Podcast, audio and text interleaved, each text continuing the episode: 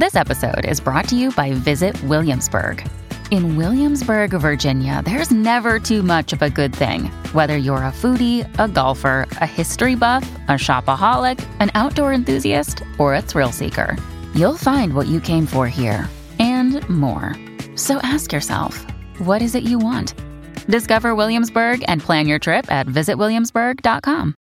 Another day is here, and you're ready for it. What to wear? Check. Breakfast, lunch, and dinner? Check.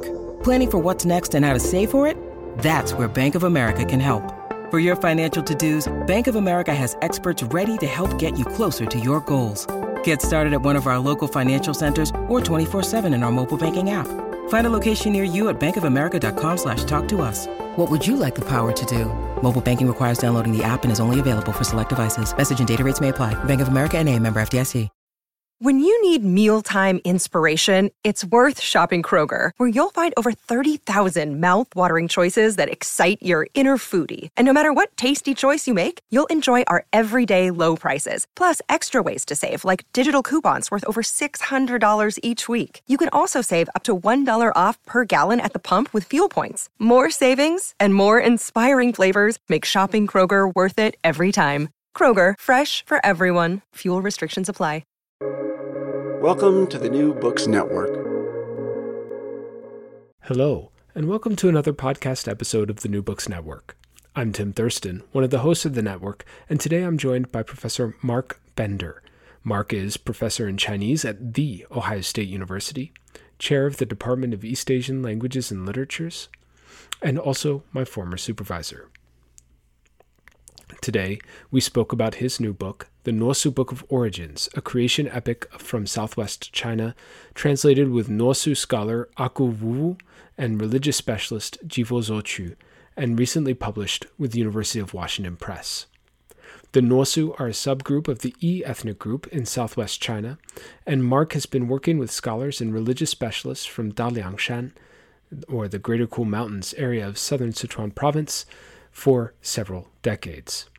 The Book of Origins is, in Mark's words, a cosmographic ur text for how the Nuosu traditionally see themselves and their place in the world. Our conversation spanned both the content of the epic itself and its place in traditional uh, and contemporary Nuosu culture. We also spoke about Mark's interests in epic and the collaborations that are at the heart of his work. It was a fascinating conversation, and that only scratches the surface of this tremendous book and I hope you'll enjoy. Hello, and welcome to another podcast episode of the New Books Network. I'm Tim Thurston, one of the hosts of the New Books Network, and today I'm joined by Professor Mark Bender. Mark is professor in Chinese at The Ohio State University, chair of the Department of East Asian Languages and Literatures, and my, for- my former advisor. Today we're talking about his new book, The Nuosu Book of Origins, a creation epic from southwest China, translated with Nuosu scholar Aku Wuwu and religious specialist Jivo Zochu, and recently published with the University of Washington Press. This book is his 12th, with translations and academic monograph publications spanning, spanning almost precisely four decades of engagement with oral traditions and poetry in the People's Republic of China. Professor Bender, welcome to the podcast. Uh, thank you, Tim. It's a pleasure to be here. The pleasure is all ours. Um, so to start off, I was wondering if you could tell us a little bit about yourself. Folklorists always have the most interesting stories for how they came to the field, and yours, if I remember correctly in my ancient history, is part of what made me want to enter the field. So, what's your folklore origin story?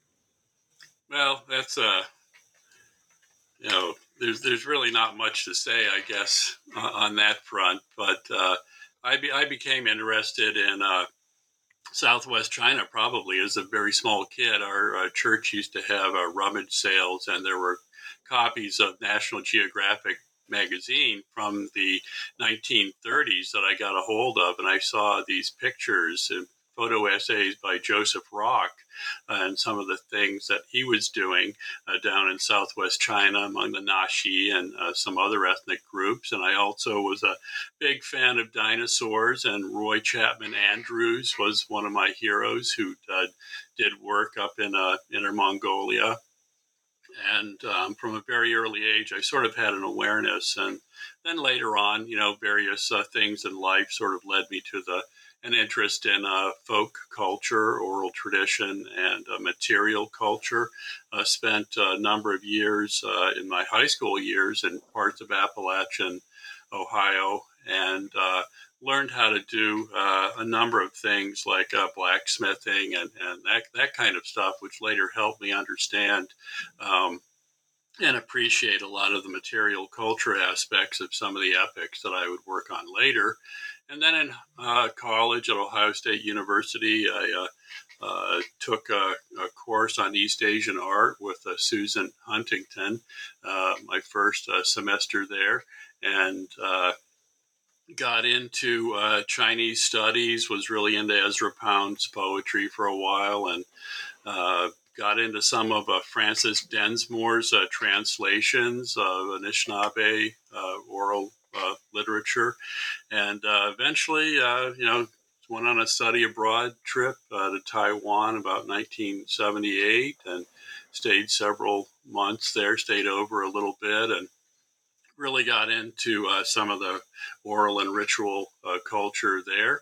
And then by 1980, I found myself summer of 1980, about August, I guess it was, found myself um, on a sort of I guess, exchange program um, with uh, Huazhong Gongxue Yuan, uh, uh, Tech, Technology uh, University. I'm not sure exactly how they uh, translate it now, uh, in Wuhan.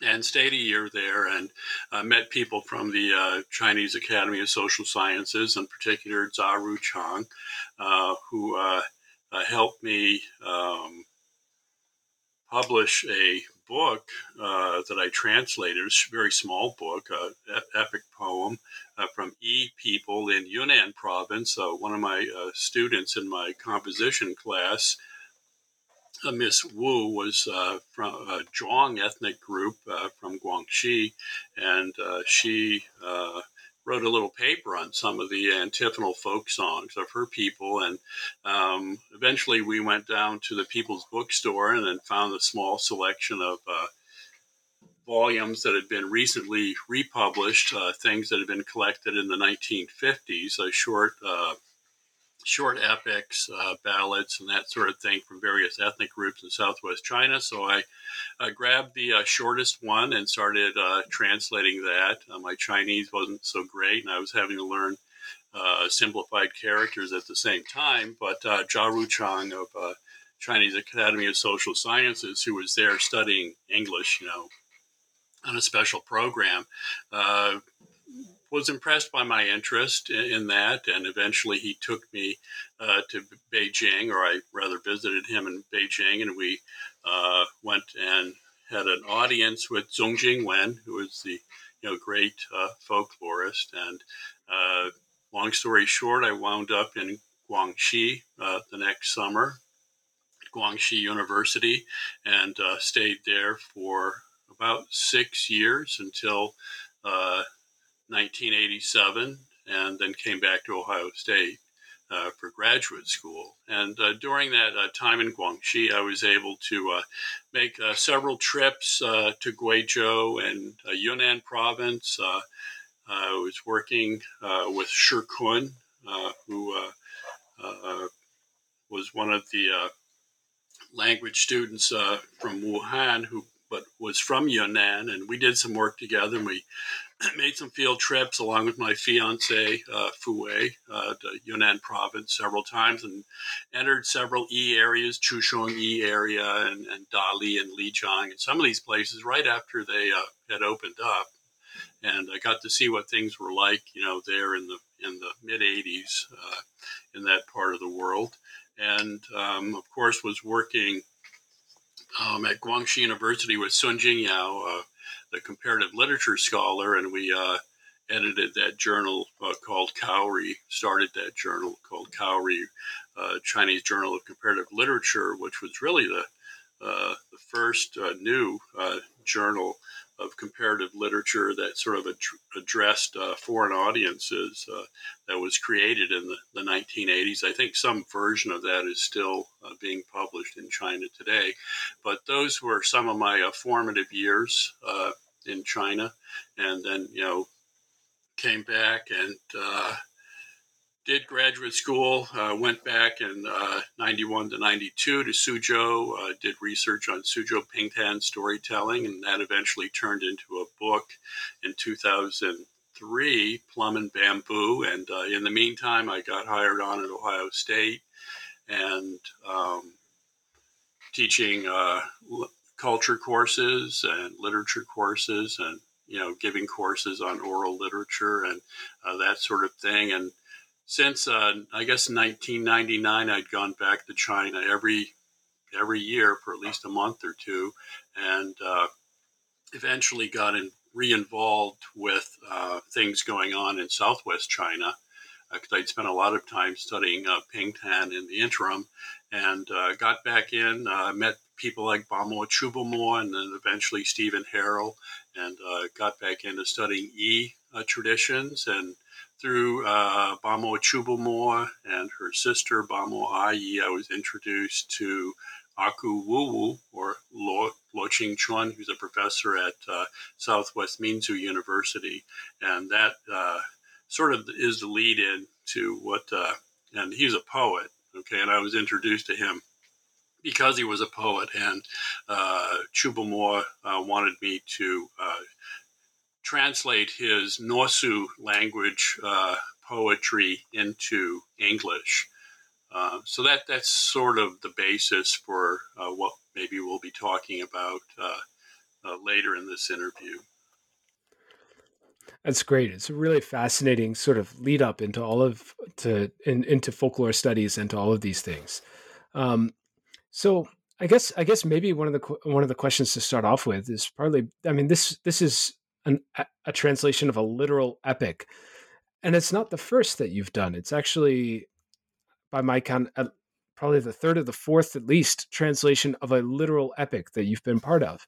And so but epic is not really a popular topic in American folklore studies. Uh, what draws you to epic more generally? Um, I there was there was just something about these particular texts that I started to become familiar with in the uh, early 1980s in China. Uh, there had been these teams of folklorists in the 1950s who'd collected uh, epic uh, poetry now, China had not been well known for having epic traditions uh, before very, you know, recently. There's even this notion that there were no epic traditions in China. Uh, so this is still kind of a new field uh, in Chinese uh, studies, though I, I, would say it certainly dates back to at least the 1950s, especially with this awareness that there are epic, many epic traditions among the ethnic minority groups, you know, King Gesar of the Tibetans and uh, Jangar of the Mongols, and then many of these uh, Southwest uh, epics. And uh, later on when I, you know, came back to Ohio State, you know, after I sort of had developed sort of these interests, I, you know, I had coursework with uh, Patrick Mullen, uh, who introduced me to performance folkloristics, and then later got to know uh, John Miles Foley, uh, who uh, further encouraged me on interest in things. And of course, Foley was very, very much uh, into epics. And um, so it all just sort of uh, came together.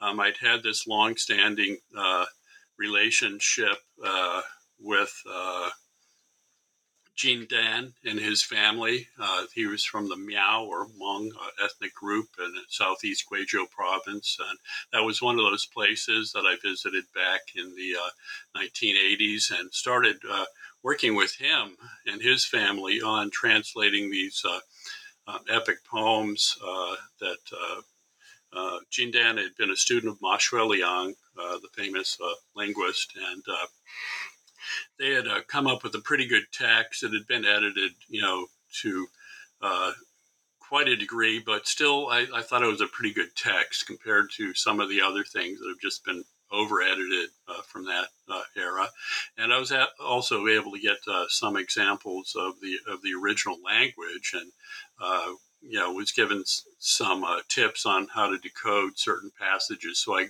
was able to get a a sense of you know, what the original was like because at that time um, it was very very hard uh, to go in and you know get oral texts. I, I, did manage some of that you know while I was in Guangxi with some of the folk songs and things like that.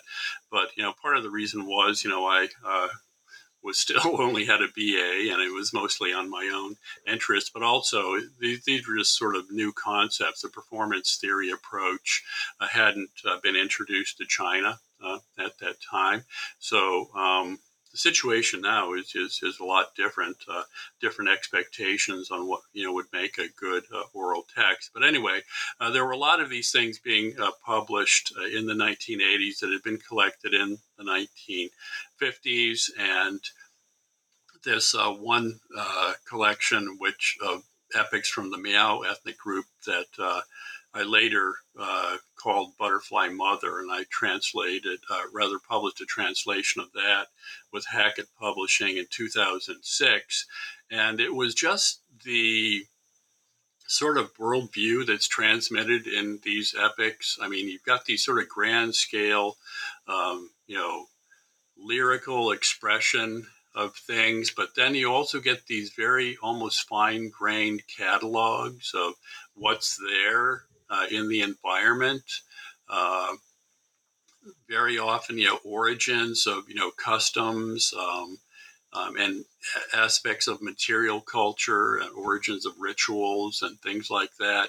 And it was, I think, that that, that sort of combination of uh, the detail um, cultural detail that's sort of held within uh, these epics uh, that is sort of held in this uh, literary manner where I've been reading this book on the history of the sword in England, in which they talk about the uh, the sword but also the appearance of images of, of swords and things like Beowulf and so forth. And it was an interesting point put forth in that book that sort of made me think, well, part of my interest in in this is because these things in the oral performances they're being performed by people who um, many of whom have probably used these sort of tools who uh, have are familiar with these uh, processes of forging and casting silver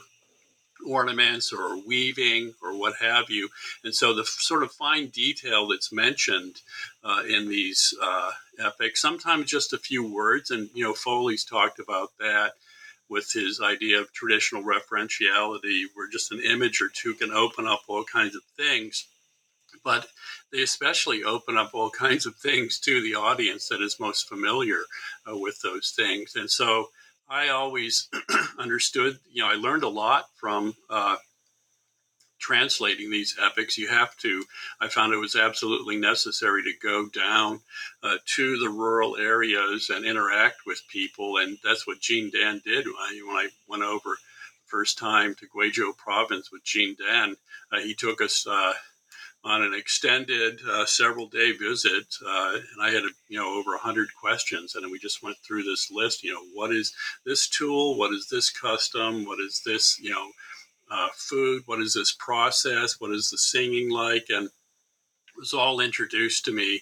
And uh, so when the chinese scholars say that these epics are kind of encyclopedias of traditional knowledge uh, there's a lot to that and I think that that's sort of where uh, my interest sort of lies, and that there's this kind of mix between this uh, oral living um, sort of genre in performance, but it also has this uh, reflection of of actually lived life, but also set within these mythical contexts. So you've got these various levels of creativity uh, and experience uh, intertwining together.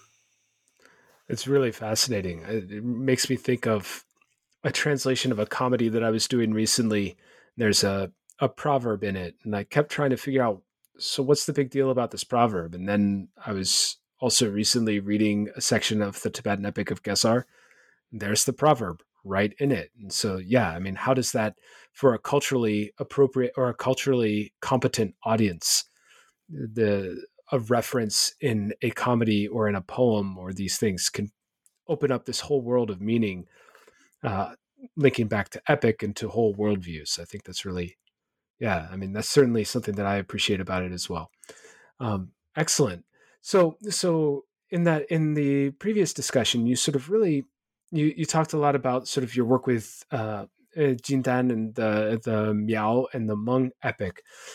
Um, that that you published as Butterfly Mother in 2006 and but now we also have this newer translation of the Nuosu Book of Origins. And can you tell us a little bit about how this publication came to be?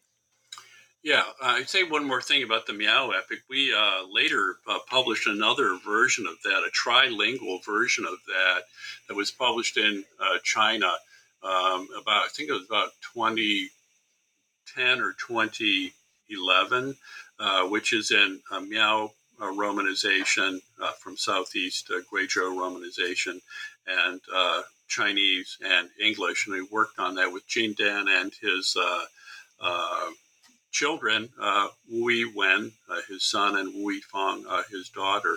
And it's quite interesting that quite a bit of that translation, which was very, very close in many ways to the Butterfly Mother text that I had had, uh, but with some changes. Um, but that was, you know, they went around and, uh, you know, got even more portions of, of the epic and added some of those in there from living singers and things like that. So they created this kind of master text, which I won't get in here today about, you know, the theory behind creating uh, these master texts in China. I've, I've, published on that before, but it's an interesting way of looking at things. But uh, I just wanted to mention that that uh, was uh, the result of you know about almost you know 30 years of interaction with that family, and, and we have the trilingual uh, volume of that. It's kind of kind of hard to find, but there's copies of it at, you know that are available um, through Library Loan uh, in the U.S. Now, in terms of this Nuosu Book of Origins, well, this goes back uh, to what I was saying about uh, the poet uh, Aku Wuwu, uh, when Bamo Qubumo and Bamo Ayi uh, who uh, work in Bamo Qubumo works in the um, Chinese Academy of Social Sciences and the Ethnic Literature Institute of Ethnic Literature there in CASS, and she's done you know huge amounts of, of field work among the Nuosu people in uh, Southwest China, particularly in um, southern Sichuan, and the Nuosu are one of the or is the largest subgroup of the E ethnic group. And the E ethnic group, they're Tibeto Burman speakers uh, uh, who you know lived in the uplands of uh, southwest China. Uh, there's probably about 80 or so different subgroups, uh, mostly in uh, Yunnan, Sichuan, Guizhou, and a few. in Guangxi, and actually a few related groups of these Tibeto Burman speakers of Vietnam also. And um, the Nuosu, uh, they have uh, various divisions of the Nuosu as well, mostly in uh, southern Sichuan or on the border of Sichuan and uh, Yunnan province. And Aku uh, Wuwu uh, came out of this milieu um, in Liangshan Mountains.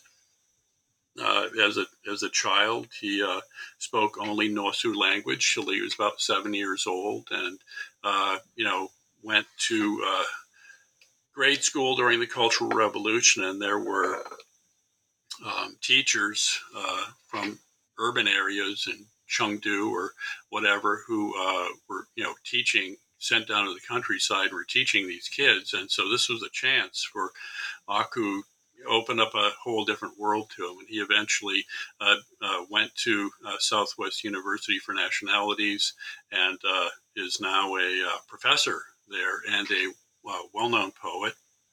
Writes in Nuosu language and uh, Chinese.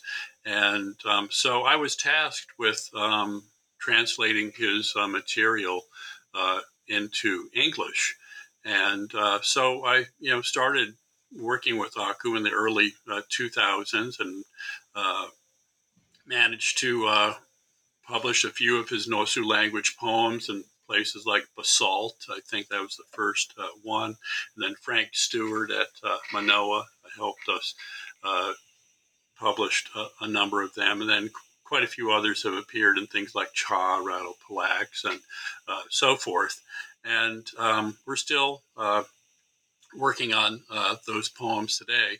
But it, it came to a point where one of the things about Aku's work is that he's been influenced, you know, by a whole range of things, you know, French symbolists and and all, and all sorts of uh, things. Uh, you know, this of course, there's this huge growth of uh, poetry among e poets, especially Nuosu poets, uh, in the 1980s, starting with uh, Jidi Majia, who's a uh, extremely well-known uh, poet uh, in China today, and he's also of Nuosu background. And but Aku uh, writes, you know, in, was really the only one who started writing in uh, Nuosu uh, language. Everybody else is writing in Chinese because you know it's just easier to get an audience that way. So so Aku writes in both, but the content of his uh, poetry relied so much and indexed so much on traditional mythology,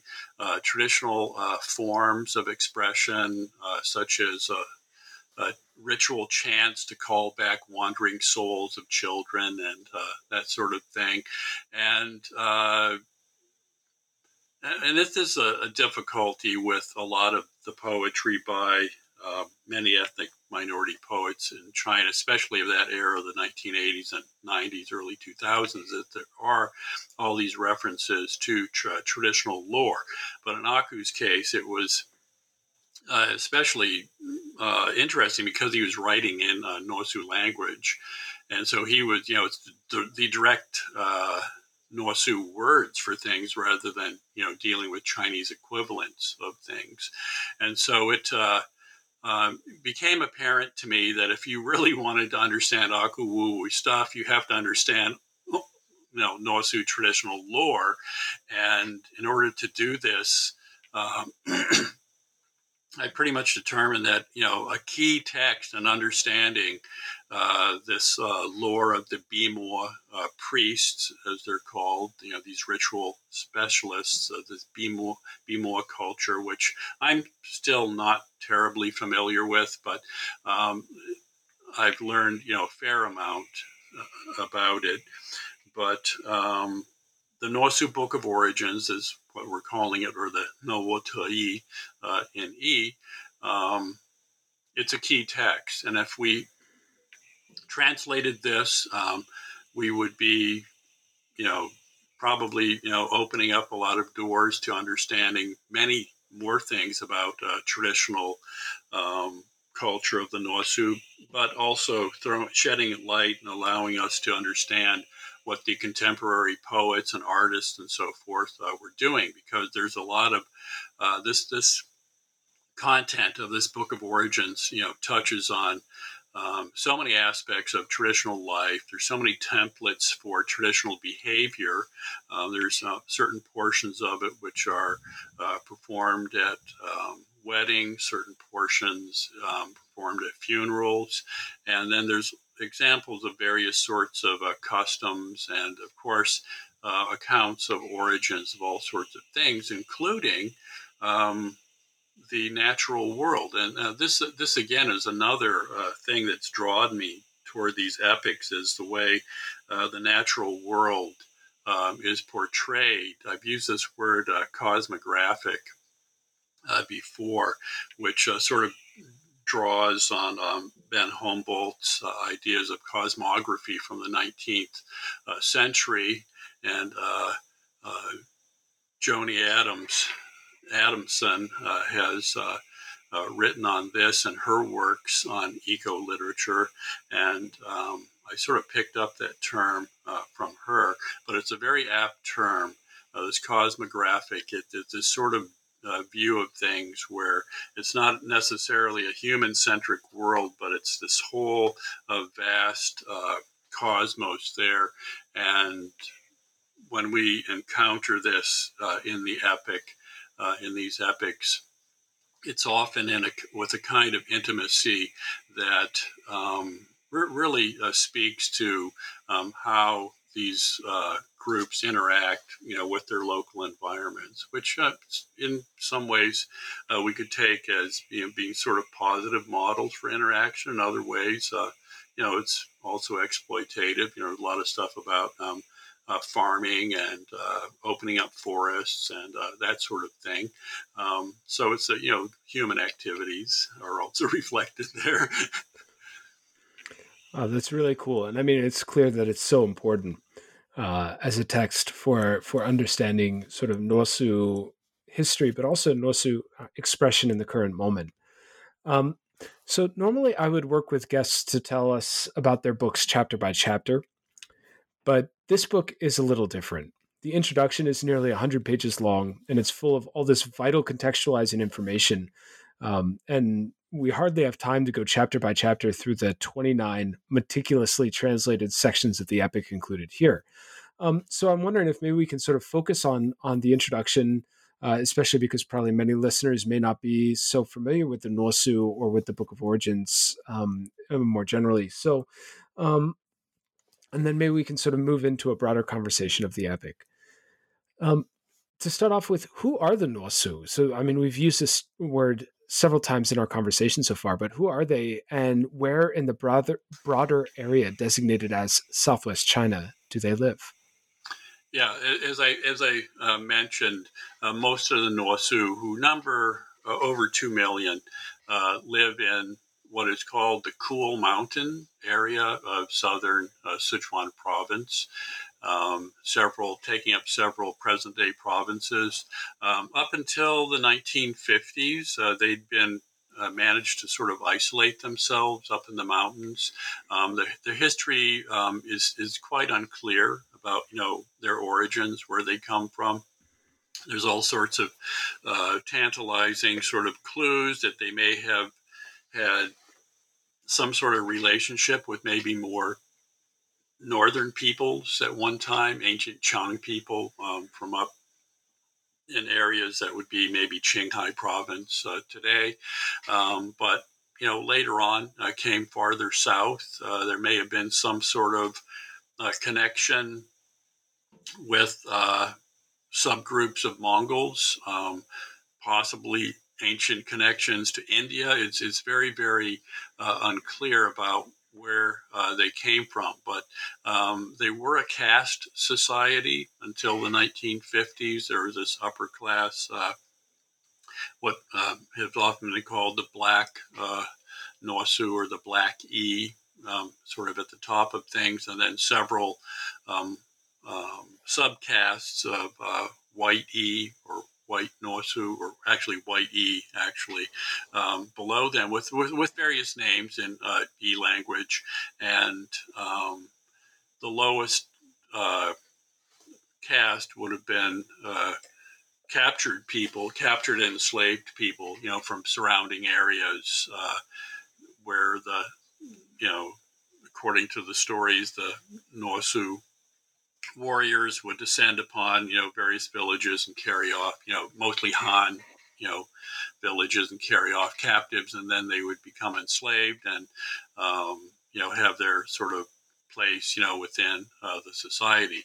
And this uh, went on down into the 1950s, and uh, when uh, you know during land reform and other uh, movements and uh, this caste system was broken up and uh, the enslavement uh, ended.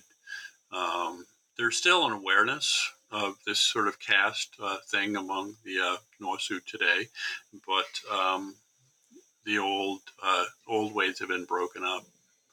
Uh, and again, they speak Tibeto-Burman languages, and of course, there's many other groups in southwest China, such as Naxi and Lahu and um, so forth, who uh, Lisu, who speak uh, Tibeto-Burman languages.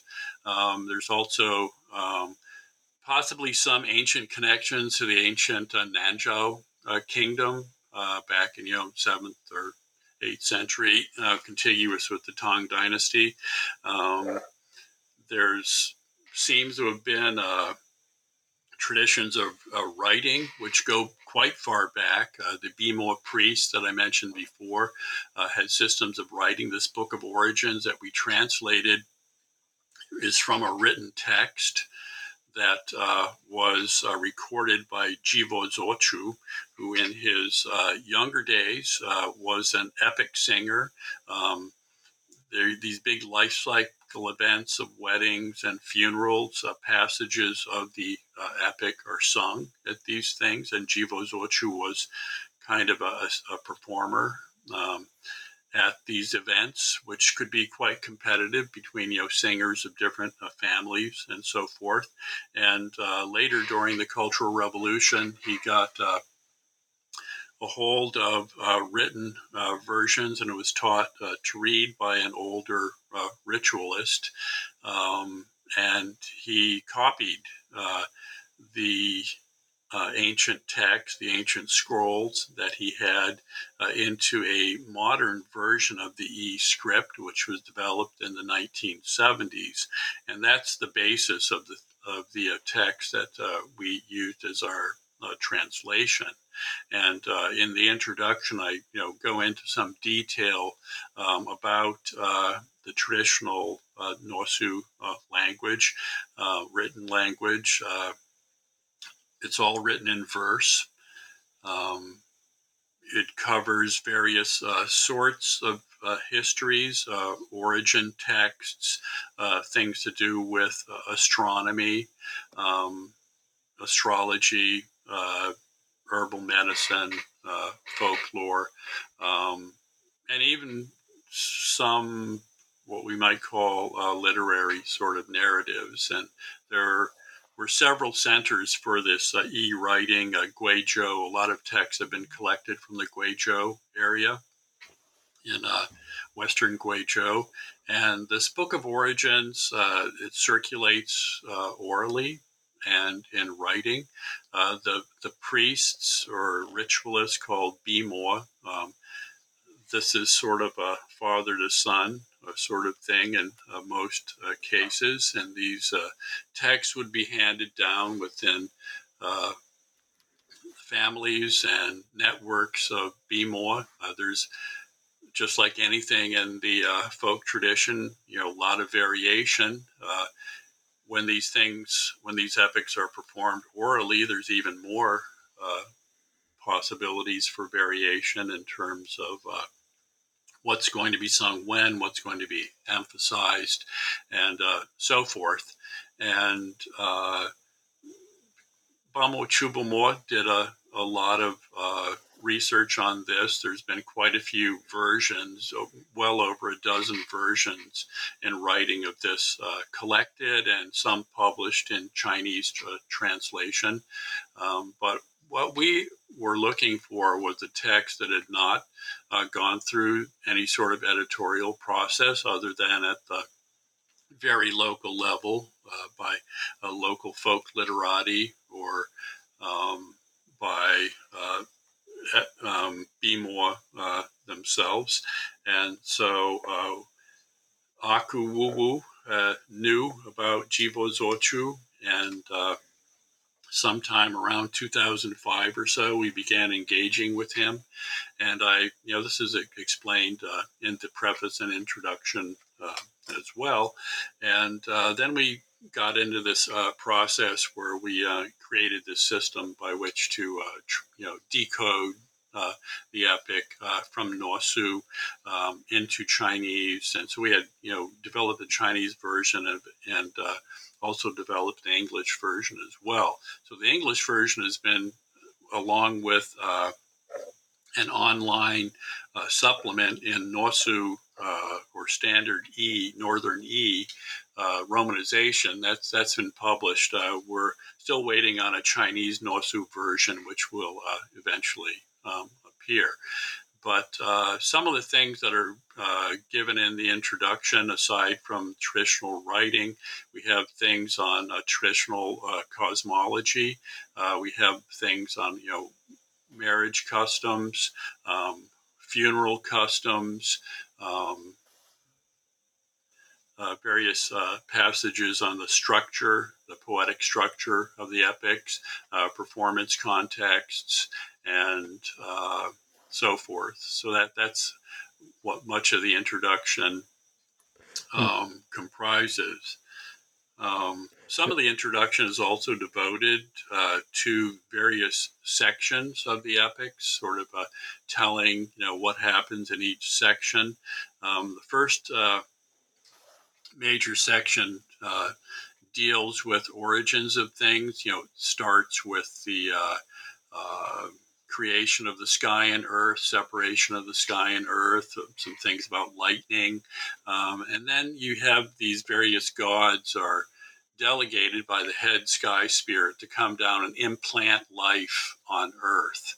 And then you get into uh, these uh, various uh, mythical heroes, including this uh, uh, sort of monkey like uh, figure um, who um, is also, you know, a creator uh, figure and has certain tasks. And then finally, we get to these passages on this culture hero called Zhuge Alu, who uh, is the son of a woman named Pumo Ni, and she was the uh, she's the only uh, woman in the Book of Origins where uh, you've got um, her genealogy there. Genealogy is a huge thing among the Nuosu, but it's, it's primarily patri- patriarchal uh, patrilineal, uh, rather, uh, genealogy. But her genealogy is is there, and she's got some relationship, maybe to dragons. But uh, one day she was weaving out in front of her house, and these dragon eagles uh, flew over, and some droplets of blood uh, fell down and touched her body uh, in several places. And soon after, she felt strange and went to consult a Bimo, and the Bimo uh, did these various uh, divinations on her and said, "Well, you're going to give." birth to a supernatural being and uh, and she does she gives birth to this unusual child who won't listen uh, to things, uh, won't drink her milk, uh, won't wear clothes properly, and won't eat, you know, food properly, and so she casts him out uh, into the wilderness to be raised by dragons. And so he's raised by dragons, but later uh, grows up into this uh, culture hero who eventually um, the world enters this age of overheating where everything is is burning. Every you know the land is shriveling. All the plants are shriveling. The animals are dying off. People are having a rough go of it. And uh, so Zhuge Alu uh, eventually shoots down the extra suns that had been made during the time of creation. And so we only have one sun and one moon today uh, because of that. Now, that's a story that is uh, shared with a number of other ethnic groups. It's a very, very old uh, Chinese story among, uh, in Chinese mythology and Han Chinese mythology, uh, but also the Miao people have a very, very similar uh, story of this hero shooting down the extra suns and moons in the sky. So there's a huge section on uh, Zhuge Alu. But uh, what follows after that is a section upon which uh, there's another reseeding of life on Earth. Okay, um, so you've got the life force uh, falls down onto the Earth once it's cooled down, and then you get these uh, series of snowfalls, and finally a, a, a red snowfall, which uh, kind of combines with this life force, which is uh, down. And all Nuosu, Nuosu uh, uh, women are said to have this life force. It's the force that allows uh, uh, people to become pregnant. And so um, this force is dropped to earth, and out of this mix. Eventually, we get um, this sort of series of anthropomorphs who eventually become humans. And um, these life forms, the nascent life forms, are divided into the uh, sons or children or offspring of snow. And you've got six that have blood and six groups that uh, do not have blood. So those without blood are the various trees and grasses and other plants, and those with blood are various sorts of animals, uh, which would include uh, things like uh, large birds, monkeys, bears, frogs, snakes, and humans. And those are just kind of representative of uh, the various uh, life forms.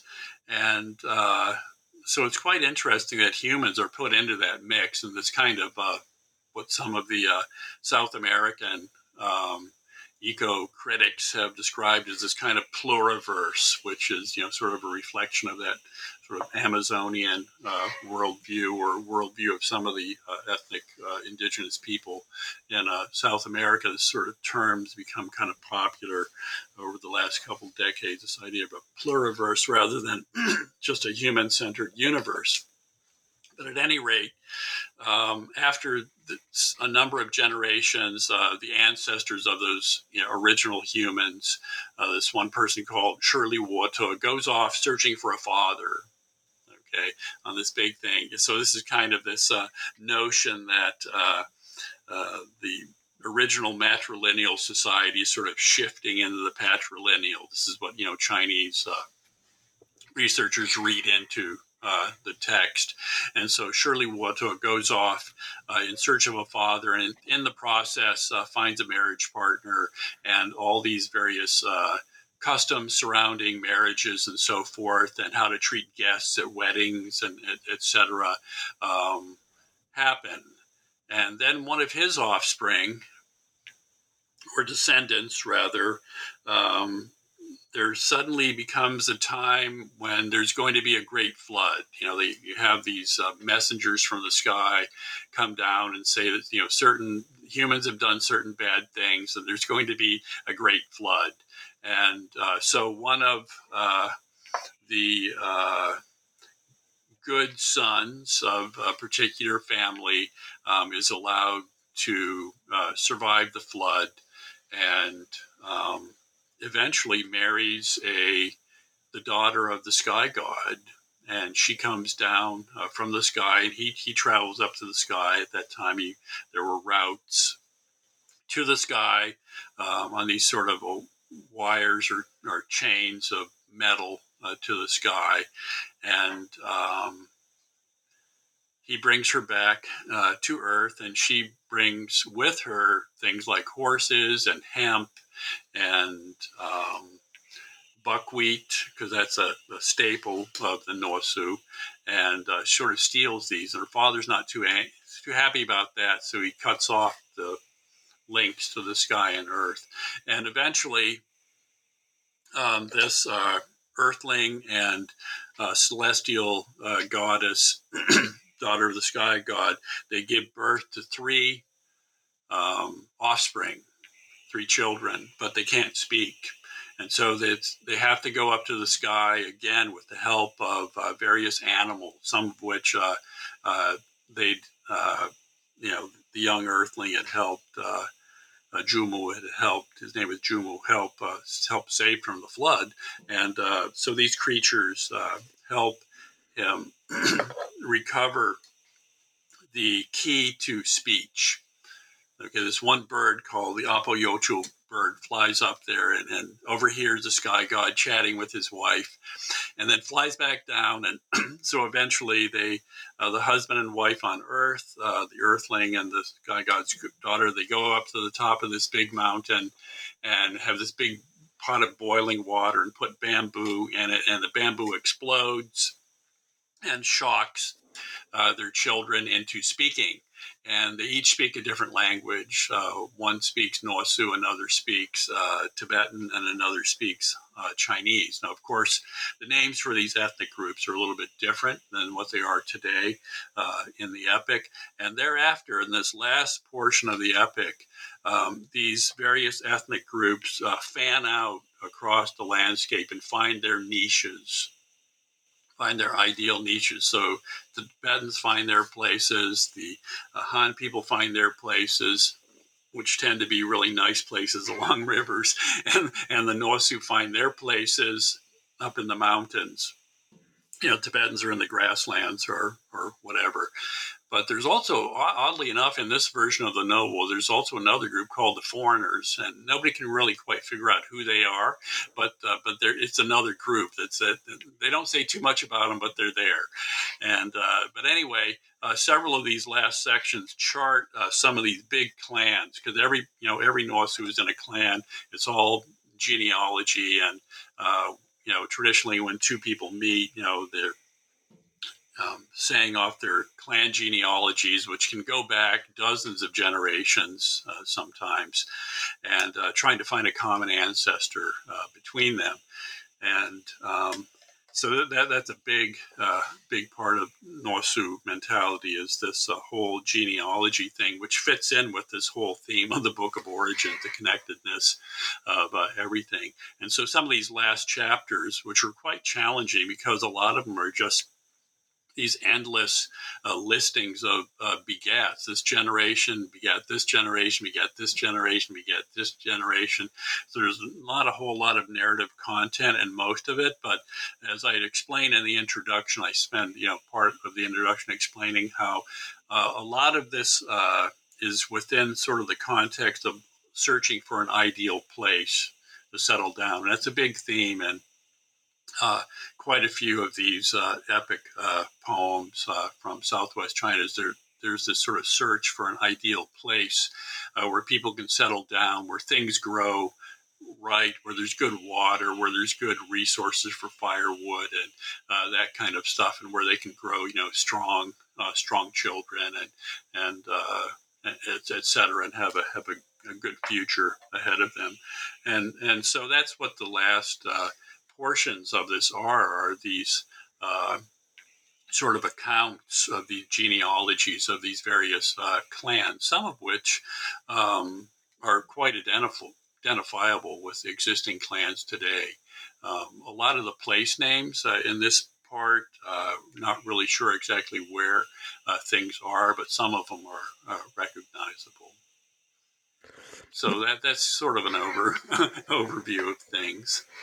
It's incredible, and and thank you. And I can only imagine how difficult it is to distill an entire epic into about twenty minutes, um, and the background of the community that that maintains this and and, and transmits this epic. So, um, but I feel like a lot of that comes across really nicely. Um, I guess I wanted to to further pull out on one point. You said that there's a Nuosu version available online. Um, where where can people find that if they've if they've listened this far and uh, and are interested in finding it? Yeah, the Nos the Nuosu version. I think that there's actually a link to that, uh, which is uh, mentioned uh, in uh, somewhere in the front matter of the uh, text. But if you type in Nuosu Book of Origins Nuosu text, you'll probably find it somehow or another. Um, Great. that, that, that was put up through University of Washington Press. Should it be on their website then? Um, that I'm not sure. It, it, it might be. Okay, we'll try to um, find. If anybody has questions, they can you know email me at you know bender.4 at osu.edu. We'll also try and find a find a version that we can then uh, include a link of in the show notes for this uh, for this episode. Um, all right, and and I was wondering, uh, do you have the book sort of to hand at the moment? Yeah, I have um, it right next to me, actually. Okay. Would it? I mean, would you feel comfortable? And it's okay if it's not. We'll just I'll tell them to edit this last bit out. Um, but would you feel comfortable, sort of, uh, maybe reading the English of of a section or like just a little bit, just to sort of give a sense of how the how the epic is how the, how you've chosen to translate it? Um, I maybe I could read just a little bit of the last part. I don't want to That's great. really read any of the front part because I'm not a BMOA, and yeah. uh, um, that's uh, you know that that would be their uh, sort of thing, right? Um, but this uh, may be part of the uh, um, maybe from page 114, genealogy of Chuani, Chuani uh, just a few lines from this. And this again, it's a genealogy of one of one of the clans. Um, so just a few lines.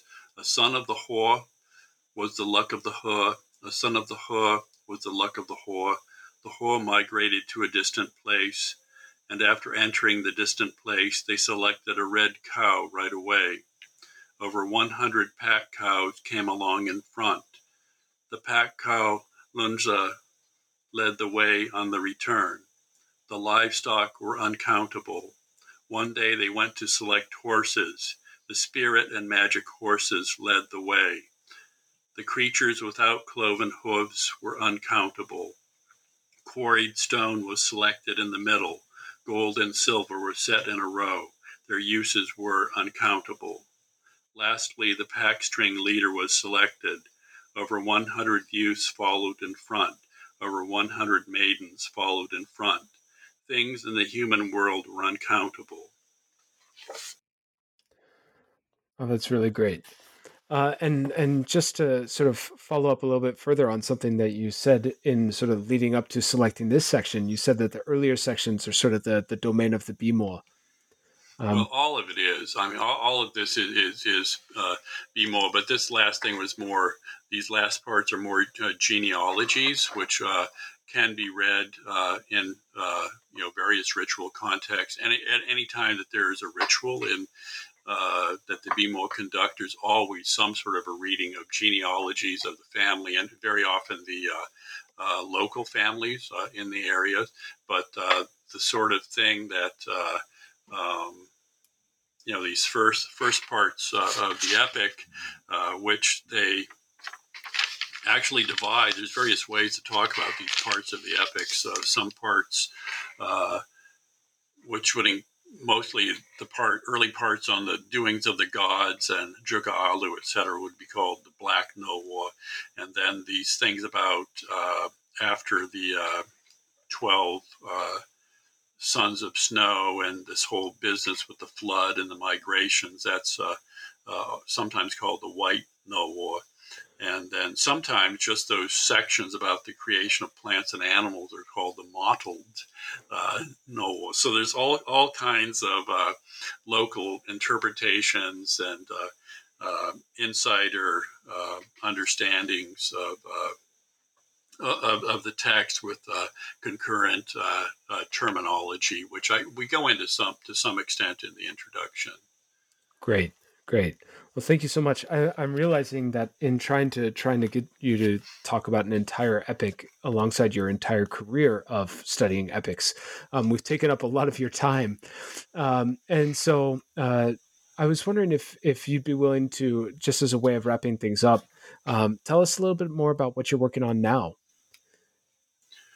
Um, I actually what we're working on now is um, I'm working uh, just I got some stuff in the work with uh, uh Juan Carlos Galeano, who's an Amazonian a poet and who uh, participated in a uh, ethnic minority literature event at Southwest University for Nationalities back probably about you know five or six uh, years ago. I think it was around 2017 or something.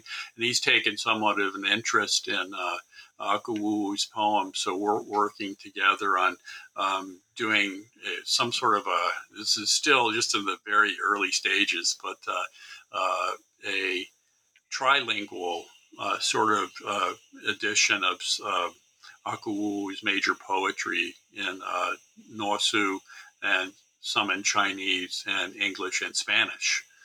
Um, so that's what we're looking at now. Um, I'm also looking, uh, considering uh, doing another translation of, uh, there's something called uh, uh, which is uh, this sort of book of teachings, um, which has to do with customary behavior um, among the Nuosu. And uh, but I'm still thinking about that. It all sounds really fascinating. I'm particularly interested. I mean, the the, the idea of translating Aku's poems now into also Spanish and sort of creating this tri or even quadrilingual edition um, sounds really fascinating, but also sort of uh, as as a, a, really interesting project. So I can't wait to see more about it. Um, thank you very much, Professor Bender, for your time today and for taking the time to talk about your book, The Nuosu Book of Origins. Well, thank you, Tim. This has been a, a, a wonderful experience. Thanks a lot. Yeah, thank you.